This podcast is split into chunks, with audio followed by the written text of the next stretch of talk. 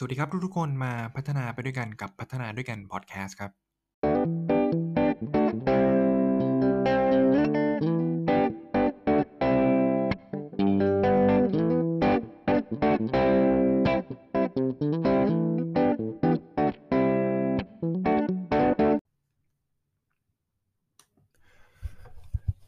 อ่าครับ สวัสดีครับก็ขอต้อนรับทุกท่านนะครับ เข้าสู่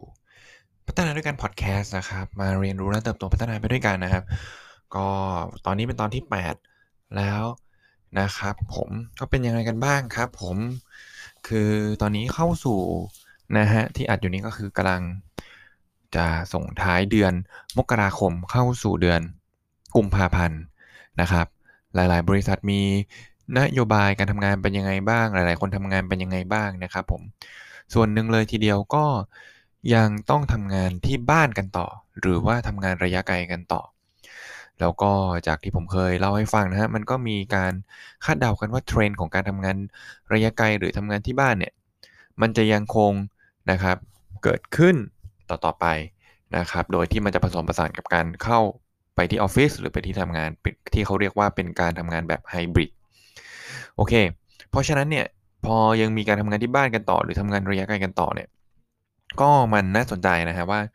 เออเราจะทำงานกันยังไงต่อให้ดี ให้มีประสิทธิภาพให้ได้ productivity นะครับผมก็เลยวันนี้จะมาเล่าให้ฟังนะครับผมเป็นเออเป็นบทความนะครับผมเป็นบทความที่อยู่ในบล็อกของเว็บไซต์ Emergenetic Emergenetic คืออะไร Emergenetic ก็คือคอนเซปต์จิตวิทยาที่ทำให้เข้าใจความถนัดของคน โอเค ผมมีโอกาสได้ไปร่ำเรียนเรื่องนี้มา แล้วก็อยู่กับมันมาหลายปีแล้ว ไว้โอกาสต่อไปจะมาเล่าให้ฟังแต่ว่า วันนี้อยากจะพูดถึงเรื่องการทำงานระยะไกล แล้วก็เราจะสร้าง trust ซึ่งกันและกันได้อย่างไรก่อนนะครับผม ซึ่งก็ยังเป็นบทบาทความรับผิดชอบ ส่วนหนึ่งหรืออ่าไม่ใช่ส่วนหนึ่งฮะส่วนหลักๆ เลยที่มาจาก manager หรือหัวหน้าทีมนั่นเองนะครับผมก็อาจจะเคยได้ยินนะฮะคุณสตีเฟนอาโควีนะครับ ก็ ผู้มีชื่อเสียงเนาะเรื่องของการ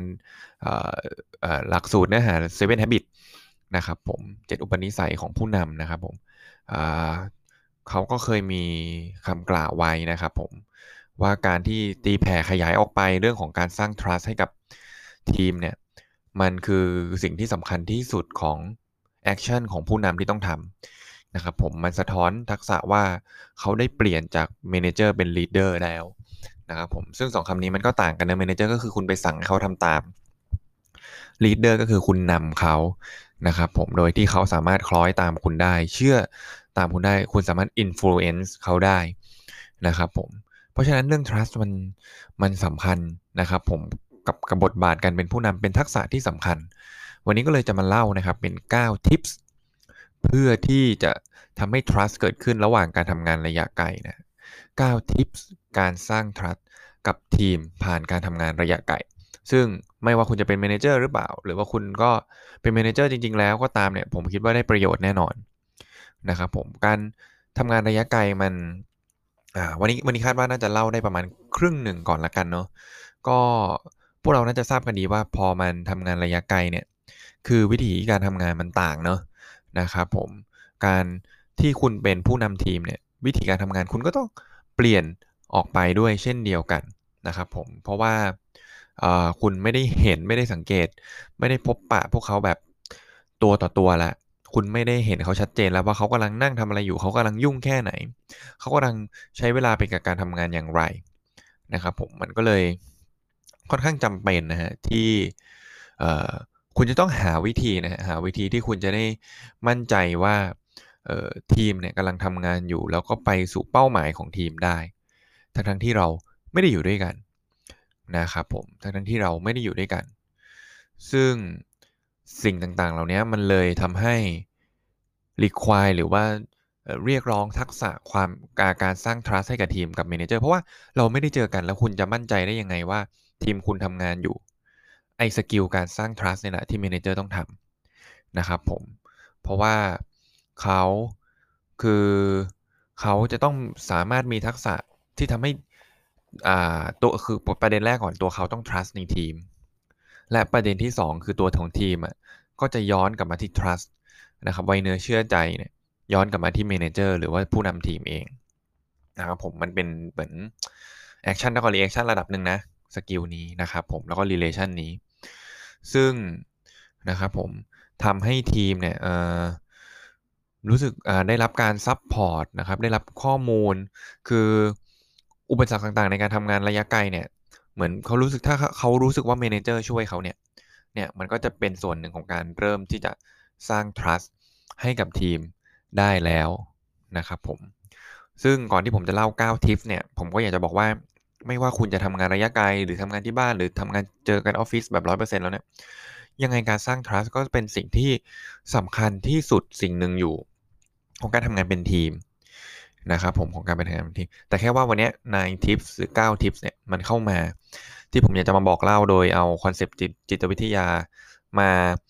อธิบายเนี่ยเอามาเป็นส่วนหนึ่งของการอธิบายเนี่ยเพราะว่าการทำงานระยะไกลมันท้าทายกว่าเดิมนะครับผมมันท้าทายกว่าเดิม แล้วก็มันเป็นสิ่งที่ challenge นะฮะสิ่งที่ challenge แล้วก็สิ่งที่สำคัญที่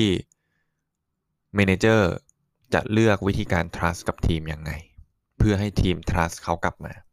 โอเค อาจจะอารัมภบทยาวนิดหนึ่งก็ก่อนที่จะเข้า 9 tips นะครับ อยากจะพูดสั้นๆว่ามันก็จะมี research มาค่อนข้างเยอะเนอะว่าการสร้าง relation ผ่านการสร้าง trust เนี่ยนะครับมันช่วยอะไรให้กับองค์กร ก็ 2 ประเด็นแล้วกันเนอะช่วยสร้างผลกำไรให้กับองค์กรนะครับ ก็มี Fortune นะครับ100 บริษัทที่ดีที่สุดของอนิตยสาร Fortune เนี่ยนะครับ ก็บอกว่า คือบริษัทที่สามารถสร้าง trust จนเป็นที่ทำงานที่น่าทำที่ทำงานที่ยอดเยี่ยมเนี่ย ติด Fortune 500เนี่ย Fortune ร้อยบริษัทที่ดีเนี่ย คือสร้าง revenue นะฮะสร้างผลกำไรได้มากมากกว่าบริษัททั่วๆไปเนี่ยถึง 3 เท่านะครับผม แล้วก็อันที่ 2 เนี่ย คือเรื่องของการทำก่อให้เกิด innovation ครับ ก็บริษัทที่มี relation ที่ดีเนี่ยทำให้กลายเป็นบริษัทที่น่าทำงานเนี่ยปรากฏว่านะครับผมเรื่องเมื่อกี้ revenue เนี่ยหรือผลกำไรเนี่ยไป 3 เท่าใช่ไหมฮะมากกว่าบริษัททั่วไป แต่ว่าเรื่องของ innovation เนี่ยสามารถมีผลเรื่องของ innovation ที่มากกว่าบริษัททั่วไปเนี่ยถึง 5 เท่านะครับผมเป็นบริษัทที่มี innovation มีไอเดีย มีการ ทดลองทำสิ่งใหม่ๆเนี่ยมากกว่าเดิมถึง 5 เท่าด้วยกัน ซึ่งมันก็ผมว่าอันนี้ก็ตรงไปตรงมาเนอะมันน่าจะเป็น causation ที่ตรงไปตรงมา แล้วก็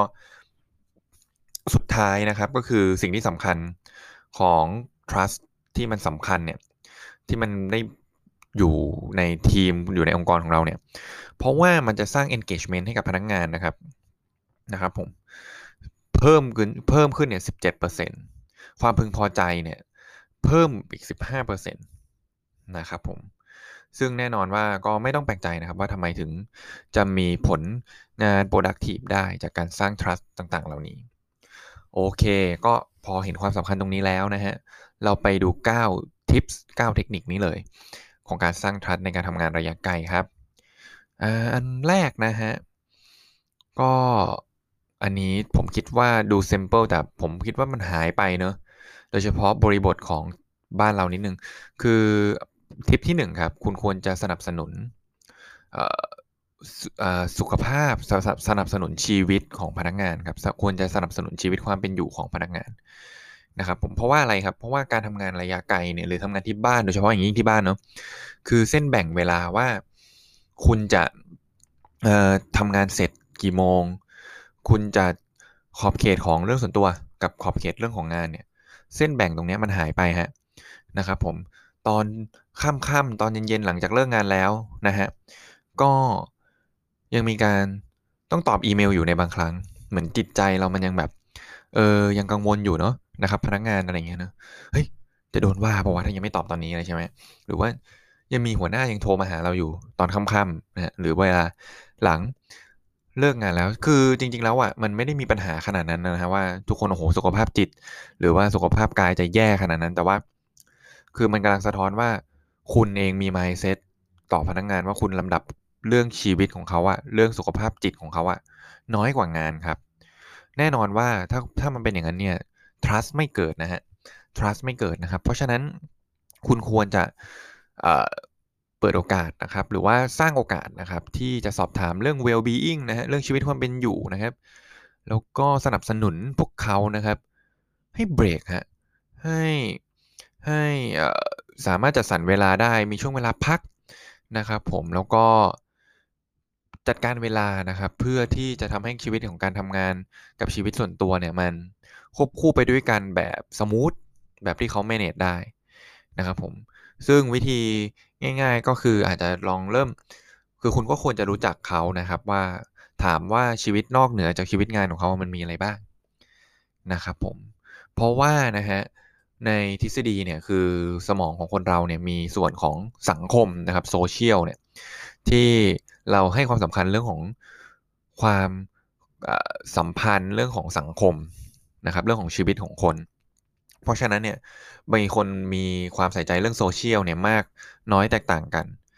นะฮะซึ่งเราไม่รู้นะฮะถ้าคุณอยู่กับใครมาสักระยะหนึ่งคุณอาจจะพอรู้ก็ได้ แต่ว่า ก็อยากจะให้หยิบยกตรงนี้ขึ้นมาให้ความสำคัญด้วย เพราะว่าลูกทีมของคุณคนคนนั้นเนี่ยอาจจะใส่ใจเรื่องนี้มาก ๆก็ได้นะครับผมแล้วก็มัน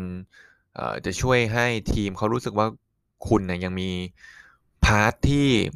ใส่ใจความเป็นคนใส่ใจความเป็นมนุษย์ของเขาในฐานะมนุษย์คนหนึ่งอยู่นั่นเองนะครับผมก็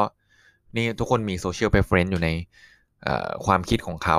นะครับผมเพราะฉะนั้นคุณใส่ใจด้วยเปิดโอกาสสอบถามพูดคุยกันนะครับผมช่วยเขา support เขาในชีวิตความเป็นอยู่ด้วยบ้างนะครับ แล้วมันก็จะสร้าง trust ได้นั่นเองนะครับผม โอเค ต่อมานะครับผมนี่คือทิปข้อที่1นนะครับสนับสนุนชีวิตของพนักงงานด้วยนะครับ ทิปข้อที่2นะครับผมทิปข้อที่2นะครับผมก็คือพยายามจะต้องสร้างขอบเขตงานให้ชัดเจนนะครับ แล้วก็มีข้อตกลงการทำงานร่วมกันครับนะครับผมอะอันนี้นะฮะคือวิธีการทำงานของเรามันแตกต่างกันเนาะทีเนี้ย วิธีอ่าไม่ใช่ฮะวิธีการทำงานที่มันเปลี่ยนไปในการทำงานที่บ้านเนี่ยคือการสร้างข้อตกลงในการทำงานเนี่ยนะครับขอบเขตในการทำงานที่ชัดเจนเนี่ยโอ้โหเป็นเรื่องที่สำคัญ เพราะว่าในคอนเซปต์เนี่ยคือคนเราทุกคนจะมีส่วนของความถนัดเรื่องของ structure นะฮะ structure คือขั้นตอนระเบียบแบบแผนเนี่ยก็หลาย ๆ คนถนัดได้ยินนะฮะคำสั่งที่ชัดเจน ขอบเขต outline งานที่ชัดเจนเนี่ย คุณก็ควรจะต้องพยายามนะฮะ สามารถสื่อสารความคาดหวังของคุณเนี่ย กับทีมของคุณให้ชัดเจนในทุกๆคน แล้วผมคิดว่ามันเป็นสถานการณ์ที่สำคัญมากๆกับการทำงานที่เราไม่เจอกันเนี่ย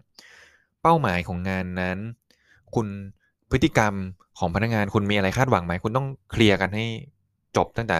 เนิ่นๆนะครับ ไม่มีสายไปนะครับเคลียร์กันให้ให้ได้ให้ได้มากที่สุด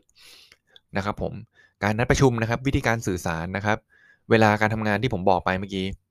ทุกอย่างนะครับ พยายามจะเซตหาข้อตกลงให้ได้นี่คือทิปที่ 2 นะครับ โอเค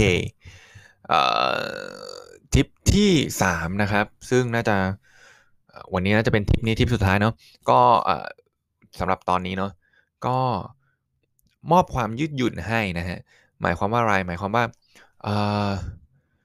การทำงานที่บ้านเนี่ยตอนนี้ ผมบอกเลยว่าจากรีเสิร์ชหลาย ๆ ที่เนี่ย ก็จะค้นพบว่าพนักงานเนี่ยมองว่าการที่ได้ทำงานที่บ้านเนี่ย มันจะมีเบเนฟิตอย่างหนึ่งที่เขาได้รับโดยที่ไม่ได้ตั้งใจครับ คือคืออะไรครับ ความยืดหยุ่นครับ คือเขาได้อยู่บ้านเขาได้ เออบางคนนะฮะก็ยินดีนะครับ ได้เดินไปกินน้ำเดินไปคุยกับคนที่บ้านได้บ้าง ไปรดน้ำต้นไม้เดินกลับมาทำงานต่อบ้างอะไรอย่างเงี้ยนะอันนี้ก็ตามแต่บริบทการทำงานก็ว่ากันไปนะครับ ผมแต่ว่าทุก แต่ว่ามันมี research ที่สะท้อนมาเยอะมากว่า ความยืดหยุ่นเหมือนเป็นรางวัลที่เขาได้รับจากการทำงานที่บ้านอ่าเพราะฉะนั้นเนี่ยนะครับผมก็คือคุณก็ควรที่นะครับ โดยเฉพาะ manager นะครับ เสนอความยืดหยุ่นให้เขาไปเลยครับนะครับผมแต่ว่าการยืดหยุ่นเนี่ยมันก็ต้องอยู่ภายใต้ทิปข้อที่ 2 เมื่อกี้นะว่าขอบเขตข้อตกลงของคุณคืออะไร แล้วก็สามารถยืดหยุ่นได้โดยที่ การที่คุณให้ความยืดหยุ่นเขามากแค่ไหนก็ตามเนี่ย มันกำลังสะท้อนว่าคุณ trust เขามากแค่ไหนนะครับผมคุณมั่นใจมากแค่ไหนว่าเขาจะ commit เขาจะยึดมั่นในสิ่งที่เราได้ตกลงกันนะครับผมก็เพราะฉะนั้นเนี่ยมันเป็นอันนี้มันเป็นสกิลเป็นทักษะที่มันไม่มีสูตรสาเร็จนะครับเพราะบริบทงานแต่ละคน หรือว่าวัฒนธรรมองค์กรแต่ละที่มันไม่เหมือนกันเนอะแต่ว่ามันต้อง balance กันระหว่าง สร้างสมดุลระหว่าง ความยืดหยุ่นและข้อตกลงในการทำงานให้ได้นะครับผม เพราะว่าถ้าคุณสร้างได้เนี่ยอย่างน้อยอะคุณลองนึกดูเหมือนคุณทำงานเจอกันที่ออฟฟิศอะถ้าคุณเคลียร์เรื่องพวกนี้มันจะทำให้เหมือนเราทำงานอยู่ในทีมสิบคนอย่างเงี้ย มีคนคนหนึ่งนะครับกำลังไม่อยู่ที่โต๊ะเนี่ย คนอื่นๆก็จะเห็นนะครับ ว่าคนคนนี้ไม่อยู่ หรือเขากำลังพักพักเที่ยงหรือออกไปคุยกับลูกค้าเนี่ยยังไม่กลับมา คือถ้าเกิดว่าคุณมีข้อตกลงที่ชัด แล้วคุณมีความยืดหยุ่นให้กับทีมได้ด้วยเนี่ย มันจะทำให้สิ่งต่างๆ เหล่านี้สามารถสังเกตได้แม้กระทั่งทำงานระยะไกลก็ตามอ่านะฮะบางทีบางครั้งเราไม่แน่ใจนะว่าอีกอีกปลายทางหนึ่งอะเขาทำอะไร แต่ว่าถ้าคุณมีข้อตกลงที่สำคัญสำคัญที่โอเคแล้วนะครับ แล้วคุณก็มีความยืดหยุ่นที่คุณก็เฮ้ยมันก็ไม่จำเป็นต้องไปติดตามอะไรเขาขนาดนั้นก็ได้นี่ เพราะว่างานที่เราตกลงกันไว้มันเป็นเท่านี้ เนี่ยแหละฮะคือคือการสร้าง trust อย่างหนึ่งที่เป็นศิลปะเนอะเป็นศิลปะที่คุณต้องไปลองดูนะครับ ก็วันนี้เอาสัก 3 ทิปก่อนแล้วกันนะครับผมก็ยังไงนะครับ ก็มาเรียนรู้และเติบโตไปด้วยกันกับพัฒนาด้วยกันพอดแคสต์ในตอนต่อๆไปนะครับ จริง ๆ แล้วเพิ่งได้มีโอกาสนะครับจัดคลาสไปนะครับ ผมก็เป็นคลาสออนไลน์ สอนฟรีนะฮะมีจะมีทุกเดือนนะฮะคือเมื่อเมื่อวานเมื่อคืนก็จัดไปเรื่องของ work from home อย่างมีประสิทธิภาพนะครับ ผมก็ช่วงท้ายอยากจะพูดคุยนิดนึงนะก็ได้ net promoter score ร้อยเปอร์เซ็นต์นี่เป็นครั้งแรกที่ได้ร้อยเปอร์เซ็นเต็มจริง ๆ นะครับ ก็ขอขอบคุณนะครับ มีคนเข้ามาทั้งสิ้นเจ็ดคนนะครับผมจากลงทะเบียนสิบแปดเนอะนะฮะแต่ก็ไม่เป็นไรนะครับผมแล้วก็แลกเปลี่ยนกันโหคุยกันยาวมากนะครับ แล้วก็ คิดว่าได้ประโยชน์กับทุกๆคนมาก ๆ เลย ก็ยังไงติดตามในเพจพัฒนาด้วยกันนะครับ ทั้ง Facebook และบล็อกดินะฮะบล็อกดินะฮะผมจะพยายามอัปเดตข้อมูลไปในนั้นนะครับ ก็ยังไงสำหรับ episode ที่ 8 นี้ก็ขอหมดเพียงเท่านี้นะครับ แล้วยังไงมาติดตามทิปกันอื่น ๆ กันต่อในตอนต่อไปครับ สวัสดีครับ